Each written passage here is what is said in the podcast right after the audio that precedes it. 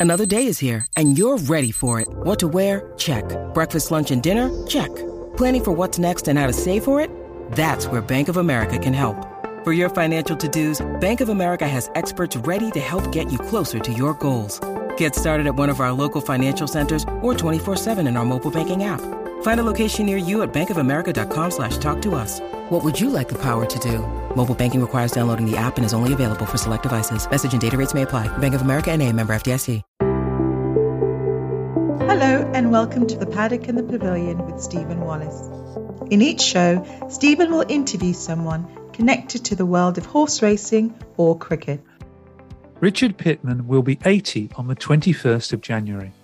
The former national hunt jockey of the 1960s and 1970s, who was part of the BBC horse racing team for 37 years, has been a popular and regular guest on the paddock and the pavilion since I first spoke to him in December 2020, ahead of one of his favourite races, the King George VI Chase at Kempton. So I thought it was only right to celebrate the Cheltenham Boys' special day. As well as clips from previous shows, you can never tire of Richard's stories. I've spoken to several friends and colleagues from his racing days for their thoughts on this special occasion. In this podcast, you will be joined by former jockey and now world famous sculptor Philip Blacker, Newmarket trainer Gay Kelleway, whose father Paul rode with Richard at Fred Winter's yard in the 1960s and 1970s, young racing journalist Sam Martin, writer Tania Kindersley, who is part of the charity Horseback UK, and the 1980 Grand National winning jockey Charlie Fenwick. Author and racing historian Chris Pitt is also on hand to fill in any gaps about his riding career. If you love racing, you are in for a treat. Let's hear how Richard first found his way to Cheltenham races. Do you recall when you first went to the racecourse? Oh yes, very, very clearly. Um, I used to play truant. I used to go to school seven miles away at Tewkesbury in the grammar school there, and whenever it was Cheltenham races, I would uh, have my school clothes on, and I'd have my racing clothes in my little satchel, and I used to change up the road about hundred yards away in the middle of an old burnt out oak tree. So I would leave my school clothes in my bag hanging in the oak tree while I climbed over the fields, uh, about three fields, over the, the railway, which was in use at the time, and I'd sit quietly in the inside of the uh, the wings of the fence at the top of the hill and wait and then see the action. So yes, from about the age of eleven, I used to go to Cheltenham and watch the action. It was so exciting. And how did his riding career start? Not very well, as Richard will now explain. His first ride came in September 1961. I didn't have an early influence because I failed nine O levels at Tewkesbury Grammar School. What does a small that, yeah. person, you know, small person who can ride, what do you do? So I, I went in and just it was a job. Funny enough, my brother-in-law was a jockey um, at that time, and I didn't look up to him. It was just a job, and then it took four years, Stephen, before I rode a winner. Four years of actually having a license. I was going to ask you about your first ride, actually. Um, do you remember the horse? Oh, yeah, Rosargio, I think it was, at uh, Hereford. Um, I looked like an agricultural worker and I didn't improve much through my career. But anyway, the, the point was, I just, it was a job, that was all. And funnily enough, during my time, this was at Cheltenham, Woodman Woodmancote near Cheltenham, uh, there were quite a few trainers then used to train up on Cleeve Hill, 10. Uh, David Nicholson's father, uh, Frenchy, was one of them. As I say, rode for these four years without a winner from 60 rides. It was quite embarrassing. Yeah, I was my... going, to, going, to, say that. You, you've actually taken the words out of my mouth because I, I read where it said uh, in the Sporting Life, Pitman rides winner at 60th attempt. You must have been relieved to get a winner. you wouldn't believe the. I, I was filling up petrol somewhere and uh, the, the, attendant said, "Oh, I know you." And I said, "Well, I don't know how you know." "Oh, yeah, you're you're the jockey who can't ride a winner." but m- my thinking, Stephen, was wrong. I thought if I stayed in these small stables, you'd get rides. But of course, although you get rides, you get the horse with one eye and three bad legs. And the moment they've got one good enough, in comes the proper jockey, you see. Richard's career changed for the better in 1964 when he joined former national hunt champion jockey Fred Winter, who was about to start training in Lambourn. So then, when I understood Fred Winter was going to retire that season, I asked him, could I join him? He said, Yeah, I've watched you ride. You, are okay. You, you're, you'll never be champion jockey, but you're okay and you're honest, and horses jump better for you than they do for a lot of people. So come and join me, and um, we'll see how we go. So I got a letter oh, in May, I suppose, and it said, uh, Dear Pitman, um, if you still wish to join me, I want to see you here on June the 1st. We don't have any accommodation at the moment, but I've a very good um, hut on the tennis court where we keep stuff, and it's June, so it'll be warm. I think it'll be fine for a while. So, I mean, that was the start of my career with Fred Winter in his tennis hut.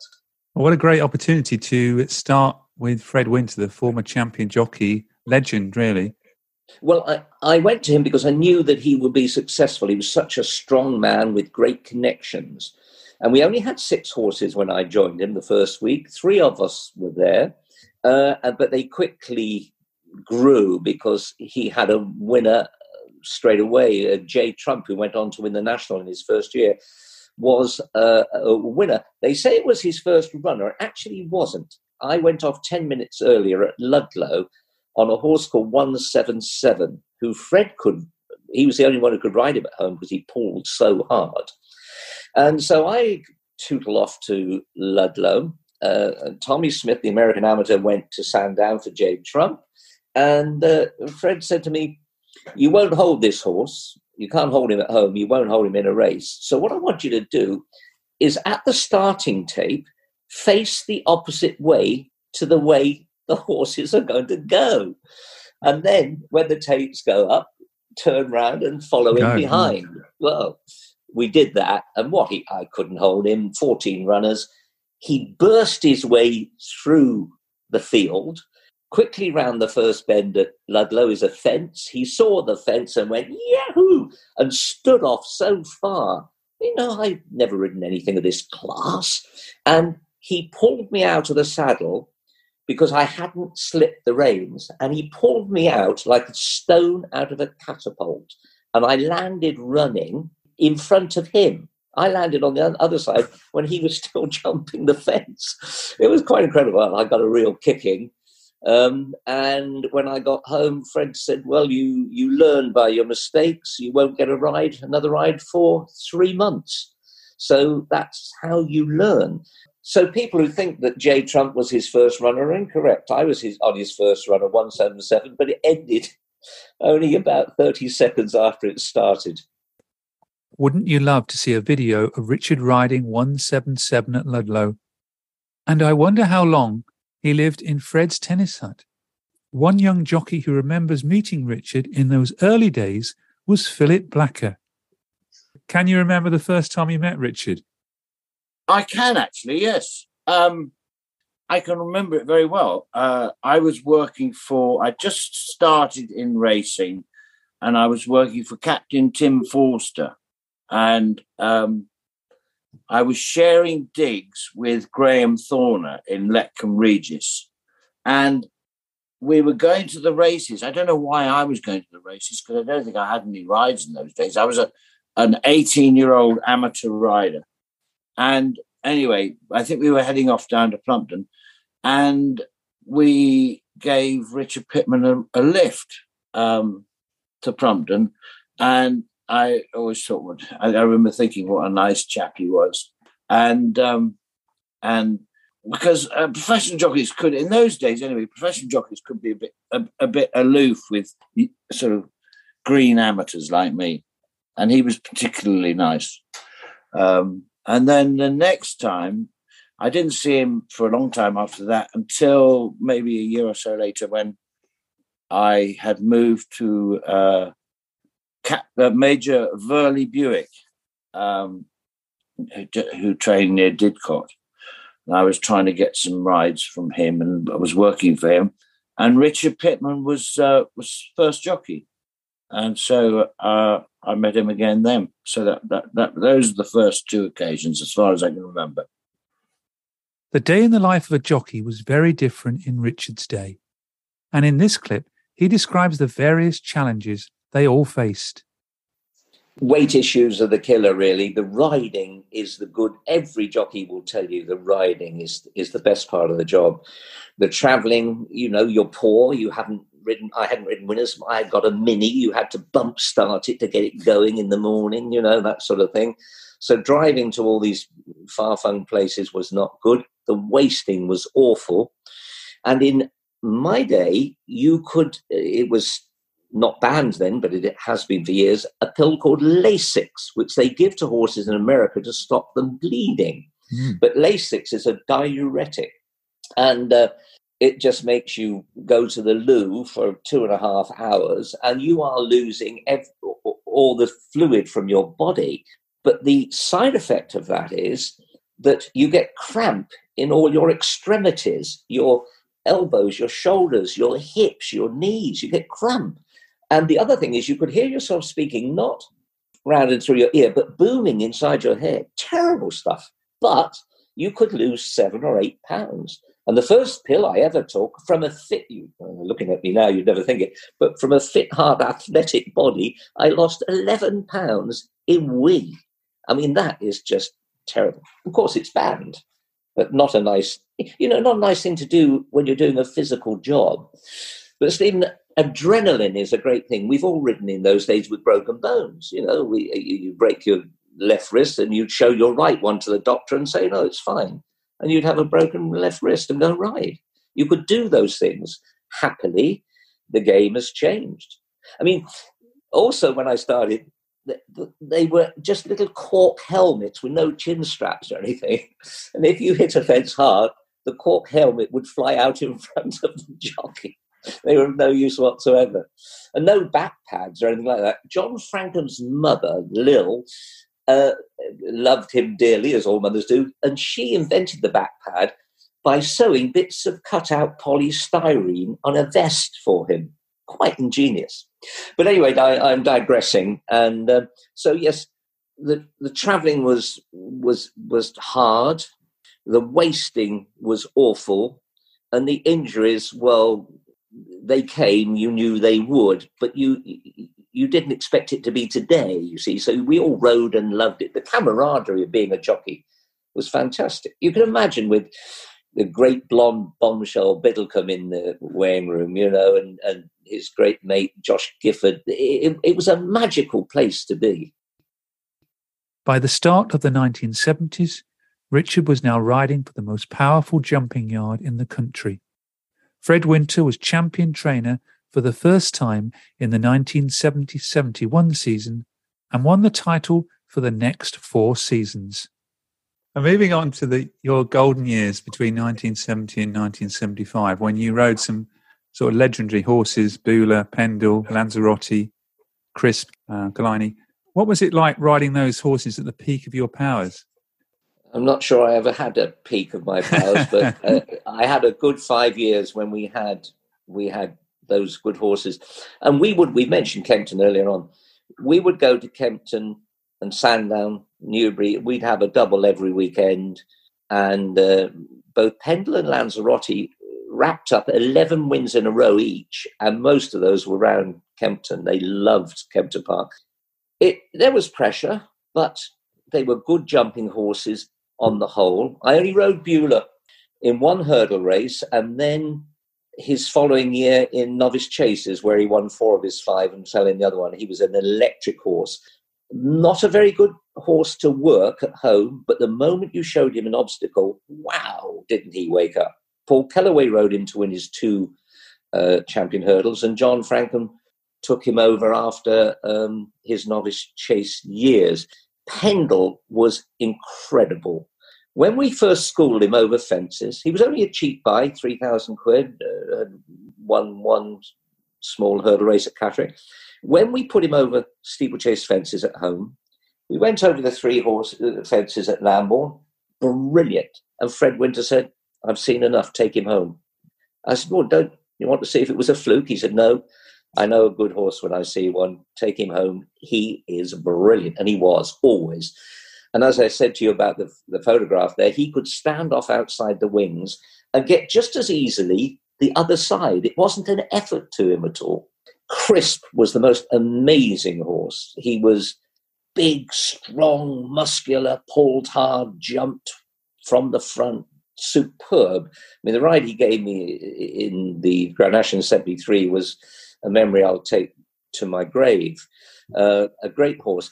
And both he and Pendle beat Tingle Creek, you know, uh, at different tracks, um, getting course records. Uh, he, they were very, very good horses. Lanzarote was a former flat horse, won the champion hurdle. He wasn't as good as Comedy of Errors. Comedy of Errors beat him most times, but we did outfox him to win the 74 champion hurdle. We talked about it, and I said his only weakness, uh, Comedy of Errors, was to go out right handed when he's under pressure. And Fred Winter said, Right, make it a stamina race then. We'll put a pacemaker in. And we put in one called Calzado, ridden by the Earl of Harrington's second son, DC Stanhope, to make it a fast pace, you see, and put Comedy of Errors under pressure. And blow me, Calzado made the run into the first and then stopped. So I, I had to make a quick decision. Right, what do we do here? And the decision was the plan was to put him under pressure. Let's do so. So I kicked on from about the second hurdle, which was being the donkey really, but it worked. So coming down the hill, Comedy of Errors jumped right twice, and we won by a length, a couple of lengths. So the plan worked, but he wasn't quite as good as Pendulum Crisp. And Killiney, who you mentioned, most people wouldn't know him now, won nine of his ten, one at the Cheltenham Festival, the, the RSA, uh, the, the Novices Gold Cup, and then we ran him for three weeks later at Ascot, and he he had a fall and broke his shoulder, and I was knocked out. And I thought in my mind when I came round that I'd seen him standing on his feet, and I was still in the ambulance room, lying on the little bed there. When his owner came in, it was her first horse, and he was such a good horse. You know, he could have been anything. And when she told me that that he died, I burst out crying. Now, for a grown man to be crying is embarrassing, but it was the emotion of the whole thing. Anyway, she picked me up off this little truckle bed with one hand and slapped my face with the other. She said, like, How can I have horses if you fall apart like this? Anyway, off she went and uh, came back later and apologized and, and, gave me a very nice present. She said, I was so upset myself and to see you upset, you know. And, and she gave me a very handsome little present to take the wife out to supper. So Killiney could have been anything, Stephen. He, in fact, was making a whistle noise as, as he exhaled, which indicated soft palate or some breathing malfunction. And we were going to operate on his breathing that um, that that summer. Well, if he was as good as that when he was wrong in the in respiratory mm. area, how good could he have been? We'll never know. Probably the best horse that Richard rode was Pendle, who he rode to victory in the 1972 and 1973 King George VI chase. But did he stay the three and a quarter miles of the Cheltenham Gold Cup? Very good horse. Now, everybody seems to think he didn't stay the three and a quarter miles of the Gold Cup and he was just a three mile of the King George, and, and that is not true. He had this little quirk that when he was in front, he'd pull up underneath you. And, it, it, you know, it was embarrassing. He needed company. And both King Georges, we won easily. So I was keeping hold of his head and squeezing him all the time. And there was so much more in the tank, even though he won easily. And it looked as if, well, I could sprint anywhere, but he was not dying underneath me, but he was always just coming back. It's a horrible position to be in but he was just king at that time. Pendle in 73, odds on favourite. And we talked about tactics. I wanted to come after the last because he was a funny little horse when he hit the front. And Fred Winter, who'd won several Gold Cups as a rider, said, No, Richard, if you miss the last in a competitive Gold Cup, you won't get back. I'd rather you got beaten from being there too soon. Well, how prophetic was that? I hit the front two out, went to the last three clear, and the roar of the crowd and the colour of people and throwing hats in the air. And poor old Pendle pricked his ears and stopped momentarily, oh, but enough to lose his stride. The Dickler came past him. Pendle fought back. Short head was the distance. A stride later, I'm half a length clear. So it was an important race, and I don't mind talking about it. The next year, he was favourite again, Pendle. And Fred Winter said, Do what you like, hold him up this time. And coming down the hill, he was running away, you know, as if he just started the race. And I pulled him in behind High Ken, who wasn't a great jumper, going to the second last, because I didn't want to hit the front. But as I pulled in behind, the Dickler and Captain Christy have come up on my outer specifically to hem me in. That's riding, race riding. High Ken fell, brought Pendle down, end of that story. He should have won two Gold Cups. But just an aside and a quick one, um, the lad who did him in the paddock said, Get this horse withdrawn. I said, You, you can't, he's favourite. He said, No, no, there's a threat, an IRA threat to have him shot if he hits the front. Now, whether it was IRA or who or what, but he'd been sleeping with that horse for 10 days and then working all through the day. He, he, a jockey cannot get a horse withdrawn starter vets get them withdrawn. And um, when it went down, of course, both Fred Winter and the lad thought the horse had been shot. And I came in and said to Terry Biddle, story. He said, that wasn't very fair. I said, no, it wasn't, was it? No, they could have missed you and got me. 16 days after finishing second in the 1973 Cheltenham Gold Cup on Pendle, Richard was on board Crisp in the race he will always be remembered for the 1973 Grand National. Um, but firstly, what, why why would a, a horse that won the champion chase by 25 lengths even be entered for the Grand National? You know? Well, in between winning the the champion chase so easily, that he was tried. Fred Winter thought he'd be a Gold Cup horse, and we tried that route. He actually, I held him up as you would a two miler in a three and a quarter mile race. And he he sulked. He didn't like it. You know, his natural exuberance and, and character was front running and bold jumping. And we were bang there at the last, but finished fifth, and you know, just wasn't good enough on the day. But to me, it sulked, and we'd taken away his character. So we talked about the national, and Fred said, "Well, what you would normally do, he had 12 stone. There were Gold Cup winners in it. L'Escargot was in it. He had nearly the same weight. Uh, he said you would drop him out last of the 40, go around and switch him off. But he said you won't get round. He is so bold jumping that you will jump on the back of another horse, you'll end up on the floor and you can't win if you fall. So he said, We'll make the running on the inside, save a lot of ground, and try and settle the pace of the race down. Because quite often, I was a senior jockey at the time, a, a, race can be dominated from the front by a senior jockey. If he slows it down, the others are quite content to do that. Well, that was the theory. In practice, he saw the first fence and wow, most incredible feeling. He would quicken of his own volition.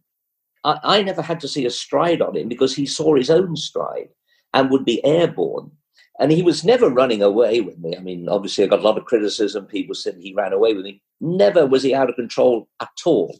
It was his speed quickening into the fence, going low and fast over it, and landing, galloping. You know, he was galloping before he even hit the ground. So each fence, and you know, there are 30 of them, he was gaining a lot of ground. And the only other horse upsides me was Grey Sombrero on the wide outside Bill Shoemark riding.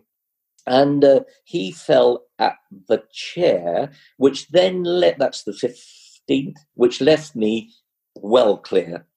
And to go out onto that second circuit, Stephen, normally eh, the noise is tremendous from the horses around you. You had nothing. And there was nothing. It was silent and eerie. And, and as I faced down to what would have been the first fence on first time round.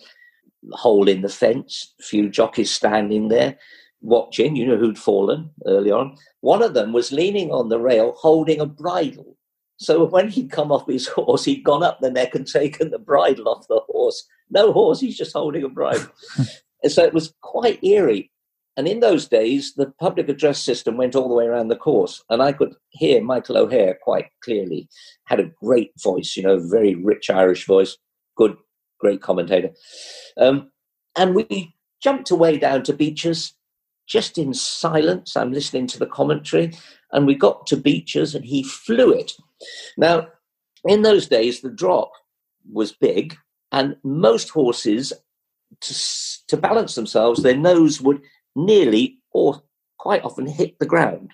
So you had to slip your reins and get your body weight back on the horse's back side to act as ballast to keep him, you know, keep his bottom down. Because once their tail comes past their head, you are in trouble. So Crisp never even nodded at Becher's Brook because he jumped so far over it that he sort of flattened out the drop, if you see. He was the most amazing horse, and he did it both times. And at the canal turn, because I was so far clear, oh, I'm sorry, just go back a minute. I could hear Michael O'Hehir as I went to Becher's saying, and Dick Pitman's 25 lengths clear. He's going away from the pack, and the pack is led by Red Rum, and Fletcher is kicking Red Rum. I thought that'll do for me then if he's having a kick, you know. Yeah. And then, oh, just before the next fence, David Nicholson is sitting on, I, I can't remember the horse, Barsnet or something. He was sitting there like an Indian chief with his arms folded on the horse's back, and the horse was eating grass. And he said quite clearly, Richard, you're actually 33 and a half lengths clear. Kick on and you'll win. Well, he spoke like that. We used to call him the Duke, you know, amongst us uneducated right. fellows, the Duke was educated. Yeah. Um, and I thought, no, kicking on is the last thing I have to do. Stamina is in doubt. I've got to hold his head. But for the canal turn, which, as you know, is a right angled jump, I was able, because I was on my own, to move out and cut across the corner, almost touching the flag on the corner and saving lengths. He was absolutely brilliant there. But you can then see the grandstands for the first time, but they're three quarters of a mile away. It's still a long, long way. So keep hold, keep hold, keep hold. And I, I, I never heard another horse until going to the second last fence, which is on the racecourse proper, and I could hear on the firm ground the hoofbeats, the drum, drum, drum, drum. And the horse was Red Rum, and he exhaled, his nostrils flapped, which did a. There aren't many that do that. It's called high hmm. blowing. So I could hear drum, drum, getting louder and louder. And it's like when you're a kid and you're having nightmares and you're walking in treacle and the bogeyman's following you, you can't get out of it. It was a horrible feeling, but I was still so far clear that I, I hoped that I would hang on. But all of a sudden, like your car running out of petrol.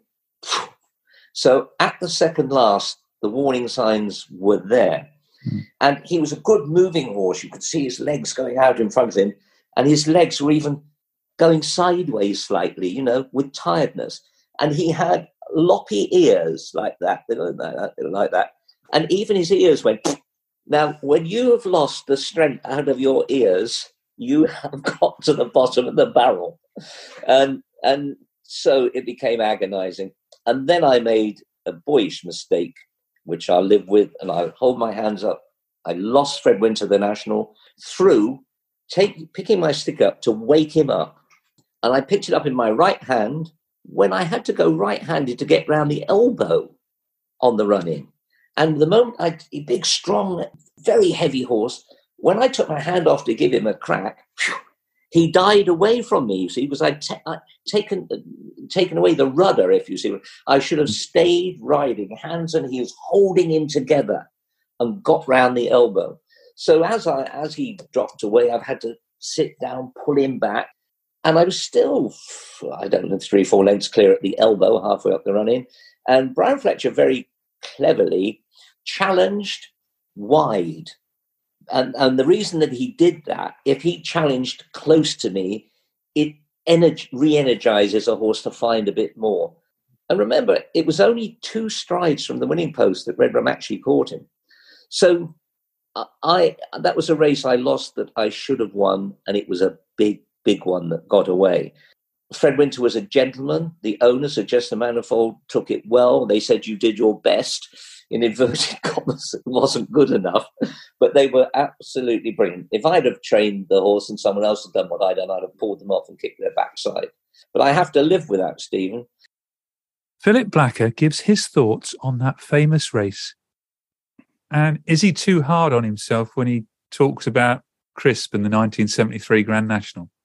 Oh, without a doubt without a doubt, um, he couldn't have done anything else really because the horse sort of was bounding from fence to fence and he couldn't really do anything else. And of course, on the run in, the horse was drunk. He was absolutely exhausted. And Richard always feels that he probably could have done something else, but he couldn't. The horse was just um, reached complete. He was completely knackered. So I don't think Richard did anything wrong at all. You know, I rode in that race and it was I finished fourth on Spanish steps, and uh, I was I was never on the bridle, and I was on a on a really classy horse. You know, I was never on the bridle. I was I was I finished fourth, but I was bitterly disappointed because I thought I was going to win before the race. But uh, it was a it was a hell of a race. Has there ever been a better first four past the post than Red Rum, Crisp, L'Escargot, and Spanish Steps. Richard retired from riding on the 31st of May 1975. And in our next clips, Philip Blacker gives his jockey's verdict on Richard's qualities in the saddle, while Tania Kindersley, daughter of former jockey and trainer Gay Kindersley, gives her views on what Richard represented as a jockey in the 1960s and 1970s. What do you think were his qualities as a jockey? Well, he would say he hadn't got any. in fact, the other day, it was, it was only the other day when we met at some event, and he we were discussing jockeyship, and he would say he said to me, he said to me, "You were a very good jockey, you know. I was useless. You, which is ridiculous because he was so successful, and you know, if he wasn't if he wasn't much good, Fred Winter wouldn't have employed him. But uh, he was um, his best qualities were probably he was very he had a good racing brain, uh, and he he he sort of was always aware was what of what was going on in a race. The thing about somebody like Richard Pitman is he's not just Richard Pitman. You know, he was an extraordinarily talented jockey in his own right. A really nice person to deal with, always smiling, always sunny. But now, for people of my generation, I'm in my 50s, he represents a kind of jockey which we oldies think don't really exist anymore. So he represents a type of jockey um, and I'm not saying better or worse, good or bad, d- different from what we see now. So he, he was part of my father's generation, where just little things that make me smile. You know, they'd ride a three and a half mile chase wearing a polo neck jumper. was, that was, they didn't have silks in the winter, jump jockeys, they, they wore jumpers. And uh, there was none of this going to the gym to get fit. You know, some of them would run a bit, but most of them would go dancing and then go sweat it all off in the in the steam bath in Jermyn Street and then get in the car and drive off to Sandown or Kempton or Ascot or wherever it was. And that was the kind of thing my dad used to do. Uh, and it was just it was wild. It was a lot less professional. And I don't mean that in a bad way. I mean, these were brilliant jockeys who did extraordinary things. When you think of what Fred Winter did without a bridle, I mean, they could do extraordinary things. But I mean, as in, there just wasn't that. I, okay, I'm going to say something radical. I'm not sure they thought of it like a job.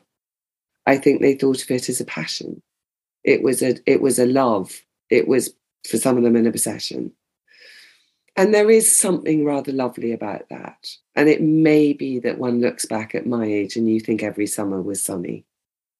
But when I look at the Richard Pitmans of this world, and I just there was a there was a buccaneering spirit, I suppose, which I love. And so when you think of somebody who's ridden in all the races he's ridden in and won um you know the trophies he's won and known the horses he's known he is admirable in his own right and exciting to think of in his own right but he represents that generation which just was a little bit different and i love that because i'm an old fogey so let's hear the details of Richard's riding career from author and racing historian Chris Pitt. Well, Richard's riding career pretty much coincided with when I first got interested in racing, and these guys who went round uh, were my heroes. And I've got a scrapbook picture of Richard riding his first winner on Indian Spice at Fontwell Park, jumping the last fence with a horse called Rum Club. And right at the very end of Richard's career, when he had his last ride on St. Swithin at Stratford in the two mile, six furlong handicap chase there. I was stood right by the last fence, and I still remember to this day Richard in those green collars on St. Swithin inspecting the last fence as I called out to him, Good luck, Richard. And he acknowledged me, and that was great. But an awful lot happened in between those times, of course. And we all know about Pendle, and we all know about Crisp and his narrow defeat in the Grand National, which, of course, wasn't the only occasion on which Richard was second in the Grand National, because he was also second on Steel Bridge four years earlier in the race won by Highland Wedding.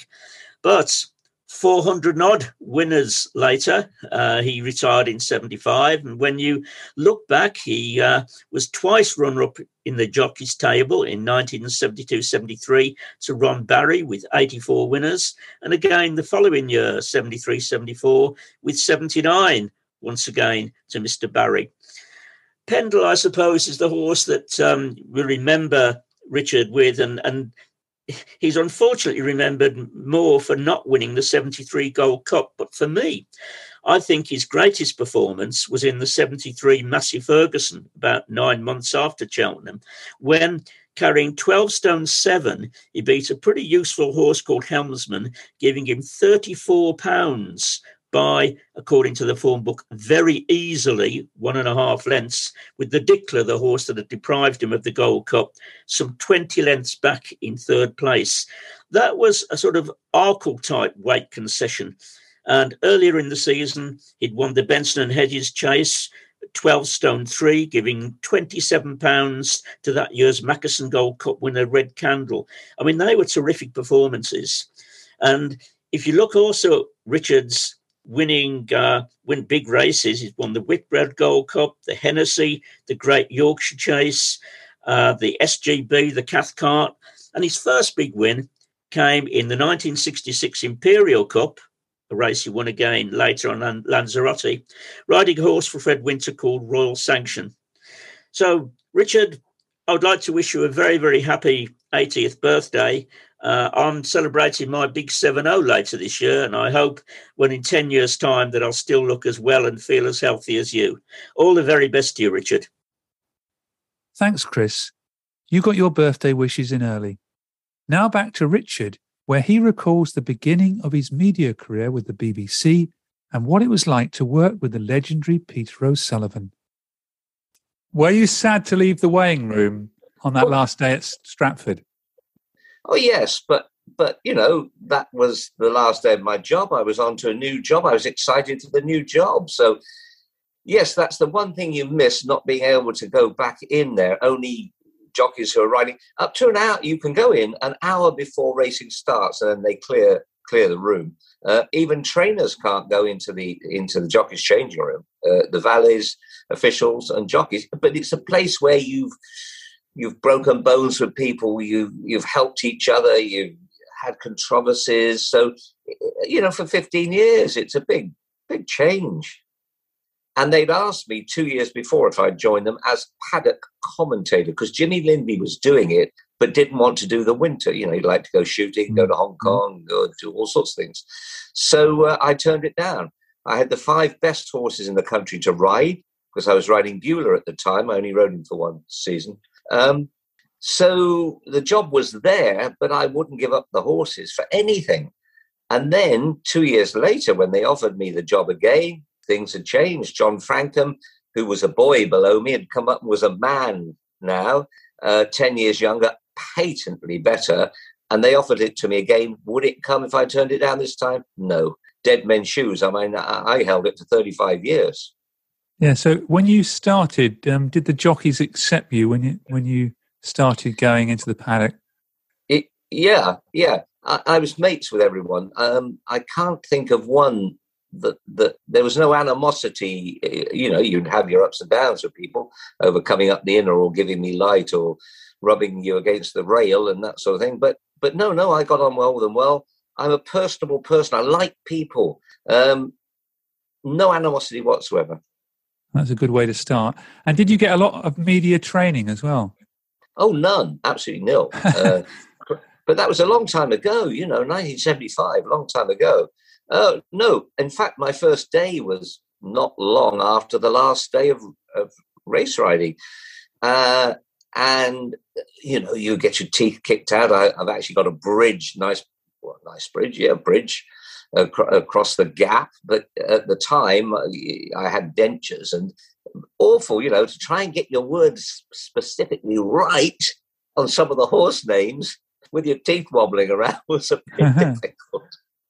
So, um, uh, yeah, I know I'm into it straight away. You know, the only thing you had to adjust to, and we had it in those days, Stephen, we had a lot of paddock time. You know, they'd come to you in the paddock 10 minutes or more before a race, you know, and you, we talk about every horse in, in detail. So the only thing you had to get used to is uh, the producer talking to you in your ear while you are talking live um, and not stopping to think and listen to the producer. You've got to keep going. And several times in the early days, you know, a producer would say, Now look, Richard, I've got a shot and I'm going to bring it up in a minute, but keep talking. Don't don't stop talking. Keep talking. Say what you want to say. And when I'm ready, I'll tell you.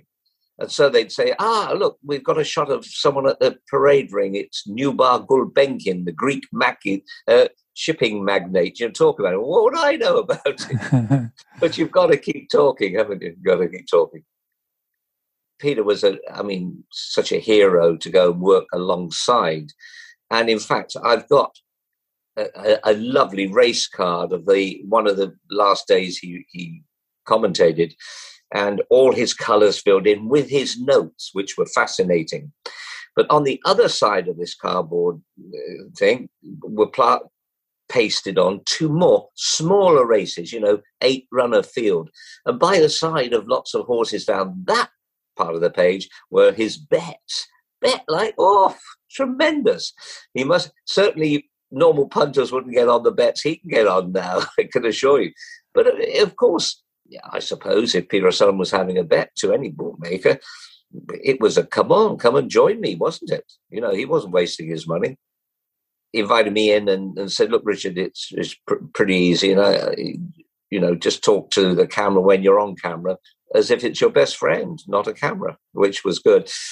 I also said, "Well, what about delivery, Peter?" He said, um, "Well, Richard, uh, keep talking. That's all I can say. Uh, even if it's rubbish, like when you're a jockey, but keep talking." Working for the BBC, the race which Richard will always be connected with was the Grand National, and he was in the thick of the action in 1993 for the Void Race, the race that never was, and four years later for the Bomb Scare Race. Richard recalls 1993 and 1997. The void race I, I used to do the lead up and the paddock and and then as soon as they'd left the paddock, I'd hand over and Peter O'Sullevan would pick up and do the parade. And so I'd been through them all on the paddock, did a reasonable job, and unloosened my tie, loosened my tie then, and, and sort of sat back, ready for all the action to unfold. And um, void start, oh, bad luck, you know, and then second void start, and uh, producer shouted in my ear, Pitman, get off your fat backside, only slightly sharper than that, and find out what's happening. Well, we we used to be over right near the, the road into Liverpool itself, and a little scaffolding thing with an office on top of it on on scaffold planks. And I ran out, fell over because they were wet, and I always used to get winded because I'm a fat little fellow.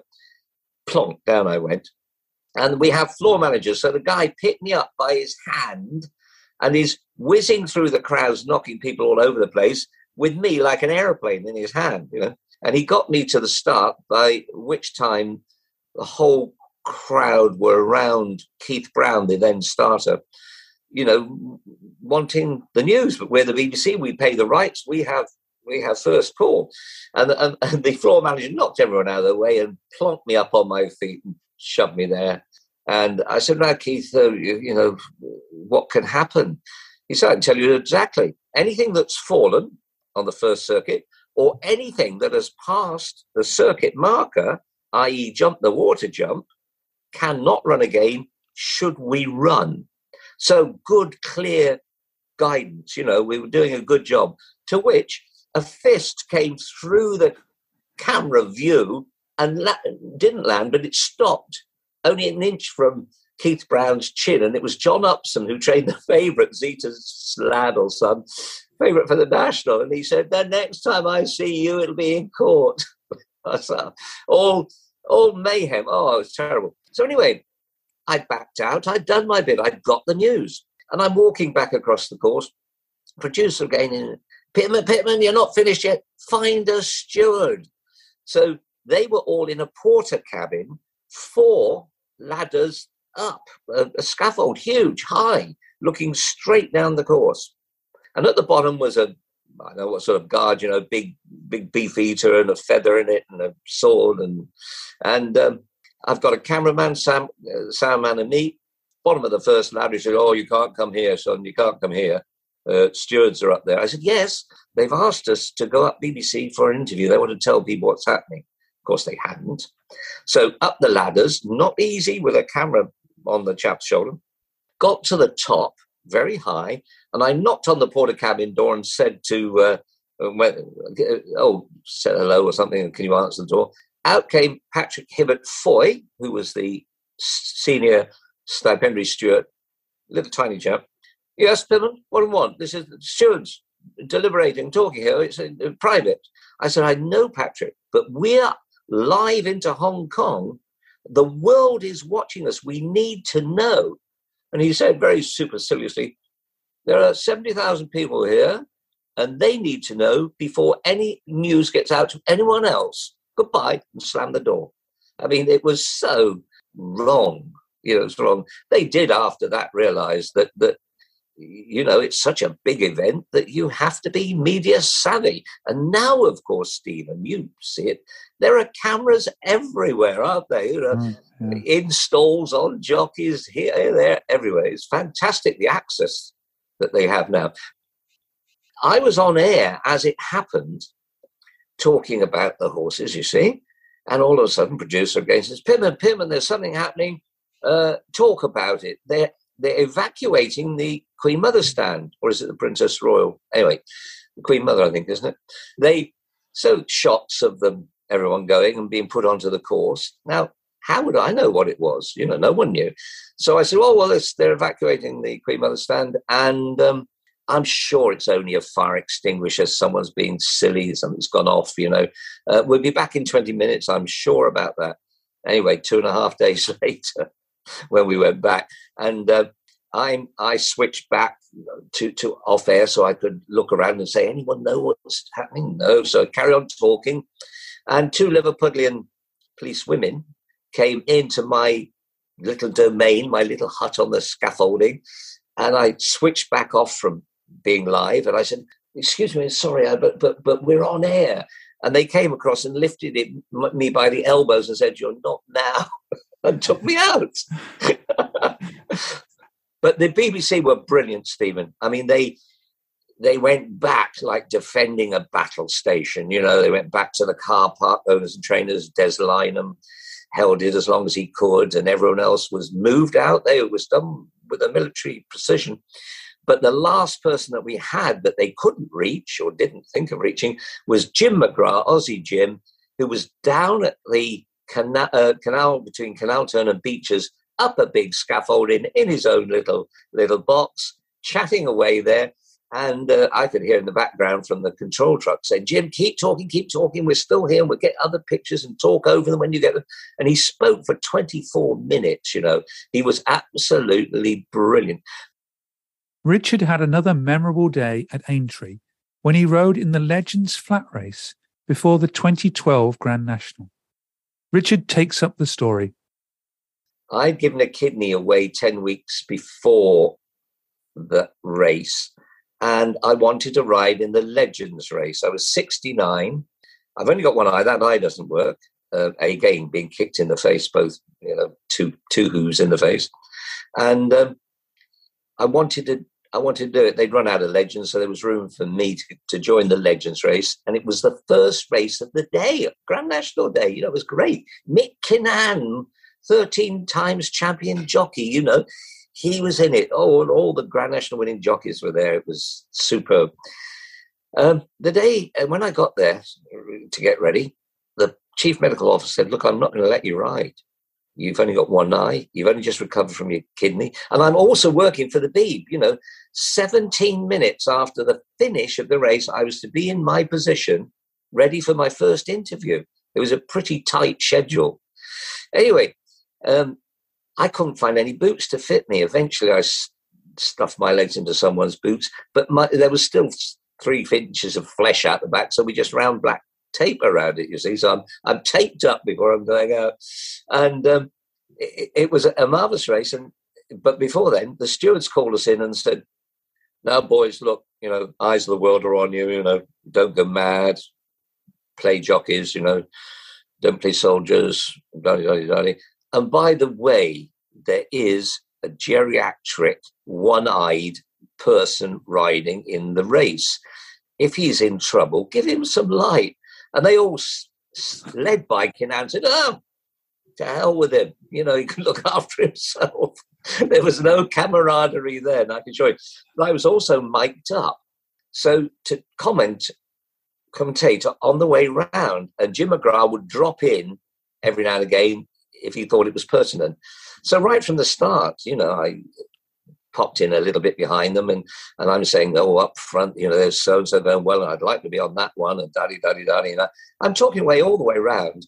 And then down the back straight, they suddenly realized that I'm talking away to myself. And no one knew I was mic'd up, you see. And uh, they must have thought I was totally mad. Anyway, it finished. It didn't do anything great. But I was 69, one eye, one kidney, only just recovered. I thought was a, um, one of the, the, the, most exciting things I'd done. It was a bit of self gratification, wasn't it? And of course, BBC kept losing race courses and uh, finished 2012. That must have been a, a sad day when you finished on the BBC. Yes, it was. It was inevitable, I suppose, because of money. You know, I mean, Sky coming up could buy things and other Channel 4. And, and then ITV saw that it was a great opening. We lost it and one fell swoop, having been 35 years in it. But, you know, I've been involved even, ever since, one way or another, you know, either doing jobs for Aintree on the day and Aintree TV and uh, with the virtual Grand National. I mean, what a success that yeah, was. You've had a few more year. rides with the virtual Grand National. Yeah. yeah. You're still not winning. yeah. But, uh... yeah, never winning. And Chris keeps going further and further back. Yeah, yeah. But, you know, so one way and another, I, I've been involved since 1967 when I rode Foinavon's year and fell at the third.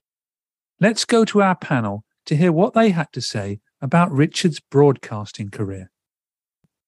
Uh, Richard, as a broadcaster, was excellent. he, he knew his stuff. Um, when everything went wrong, he used to joke, very jokingly go, say something and put it right. Um, he, he was very, um, he wasn't opinionated, which was, you know, nice to be around someone that wasn't so, wasn't, he wasn't raw, you know, he used to be very much as, as a person you sort of sat next to him on the settee and having a chat over a cup of coffee. And that's the way he was when he broadcast. And he was very passionate about um, jockeys, as, as he was a very good jockey himself. And he rode with my father. So he knew my father and mother very well. Um, so we go back quite a few years. Um, but he, he, always made you very feel very easy. Apart from when I used to go in the morning, first thing in the morning and arrive, he said, Hello, Daisy. I don't know where he got that name from. he used to make a name up for everybody um, around the studio. But, uh, you know, I always enjoyed working with Richard. We always had a bit of a banter, probably because we came from the same roots, really, with him riding with father and and being uh, uh, an elite jump jockey. But um, he's always been a fun, fun chap to work with. What did you think when he moved from the saddle to work for the BBC as a broadcaster, and how good was he as a broadcaster? Well, I think it was a it was a, a natural progression because I mean, uh, one thing you could always say about Richard was he was he could talk. He could talk. In fact, you could say he was full of bullshit for a lot for a lot of time. I mean, he was he was the weighing room's arch bullshitter, was Richard. uh, but uh, and so, quite honestly, I couldn't think of anyone better suited than being a television pundit because that's what they need. it was really interesting the broadcasting that he was a part of in the what would you say the 80s and early 90s uh, because it was a group of people who I'd known growing up. So it was as if all the people who I used to see in the Lambourn Valley when I was a little girl and my dad was training horses were all suddenly on the telly. It was John Francome, um, it was Jay Oaksey, and uh, Richard Pitman. And there was something terribly reassuring about those voices. And they were all actually beautiful broadcasters. I thought of them all as jockeys. But if you look back now, you think they were so polished. Uh, their balance of humour, slight silliness, profound knowledge, great enthusiasm was absolutely astonishing. But you didn't think of them as broadcasters. It was just like they, they got these lovely, you know, horse blokes to come into the studio and say something about the racing. So it was like you were going to the races every Saturday with a bunch of friends. And Richard was very much that. He was such a relaxed broadcaster. He was really self deprecating, which he always was. There was no swagger to him he wasn't going into studios with a great big, well, do you know what I did in the King George? Or do you remember Pendle? There was none of that. Um, and it, it was exactly the same in real life. So there was that, as a broadcaster, there was that naturalness, enthusiasm, always the sense of humor, and just a sense of I don't know, a good bloke, which is unsurprising because he is a really good bloke. Before the birthday jingles and late on the scene in this podcast is Richard's close friend, Charlie Fenwick, with his own interesting take on the 1973 Grand National. And the other thing that is so interesting to me, Richard Pitman becomes a, for the next 30 some years, he's everyone knows Richard Pitman. He's a television star of sorts um, and an author. And Richard Pitman gets to be famous because he lost the Grand National. Um, just the same way Dick Francis gets to be famous because he lost the Grand National. Um, I think that's sort of an interesting story to me. And both guys are much more famous because they lost than if they won. Um, there's a winner every year. but they're never, there are not many performances like Dick Francis's performance or Richard Pitman's performance in the Grand National. To end this special podcast, a few friends dropped in to wish you a happy birthday, Richard. Hello, Richard. It's Sam Martin, and I just wanted to wish you a very, very happy birthday. Thank you so much for all of your support with my fledgling journalism career, and I really enjoy working with you. Your advice is so valuable to me, and I really hope you have an amazing day. Happy birthday, Richard, and I hope you have a, a wonderful day. Richard Pitman, happy birthday, you old devil, you. And you're always a bit of a rascal, especially joking around in at the races when we used to do it together many years ago. We had great mornings, great fun, bit of banter. You're always great fun and, and had always raw material. Love working with you. So have a happy birthday today, Richard. The big 8 you got there. I am honored to wish my dear friend Richard Pitman a happy birthday. I didn't really expect to be wishing him happy birthday in this fashion, but I'm honored to be doing so. Richard and I have been friends for um, 20 plus years, and I'm not sure, uh, I don't have many closer friends than Richard. We speak um, at least once a week, um, often about nothing, but we speak. Um, and I visit England probably twice a year. And um, I now have a daughter living outside of Oxford, so I stay with her often. But I'll, virtually every visit, I will spend some time with Richard and Mandy, um, and I love it. Uh, same bedroom. I even have some clothes I've left there. Um, um, always for the Cheltenham Festival, um, we stay with them. Um, so I am. Um, um, Richard is a wonderful human being. He is a a very kind, thoughtful, um, loyal friend, and I wish. I guess this is number eighty.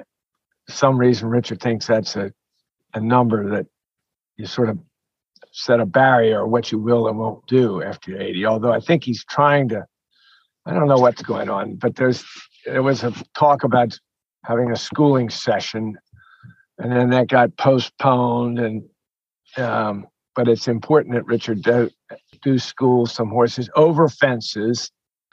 Um, uh, he's been talking about it, but he also talks about maybe not doing it and maybe not going up to Aintree. I think he didn't go to Aintree last year. It's the first time maybe in his life. I don't really understand why that has to happen.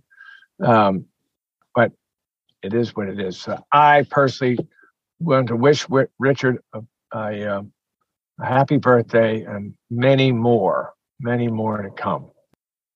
I'm so delighted that you asked me um, because I I just love to be able to send out a huge, great, big birthday shout out to the legendary Richard Pitman. He'll hate me for saying that. Uh, I should think there are very few people who would regard themselves less as a legend.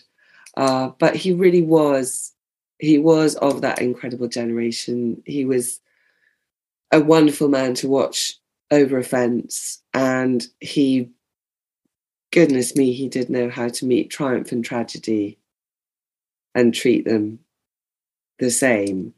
And the fact that he's still here and we can all say happy birthday, thanks to the wonders of new technology, is a beautiful thing. So happy birthday, Richard, and I hope you have a glorious day. Oh, I'd like to thank Sam Martin, Phillip Blacker, Gay Kelleway, Charlie Fenwick, Tania Kindersley, and Chris Pitt for their help at short notice with this podcast. It would not have been the same without you all. Happy birthday, Richard. Thanks for all your help over the past two years. Have a fabulous 80th birthday. Happy birthday!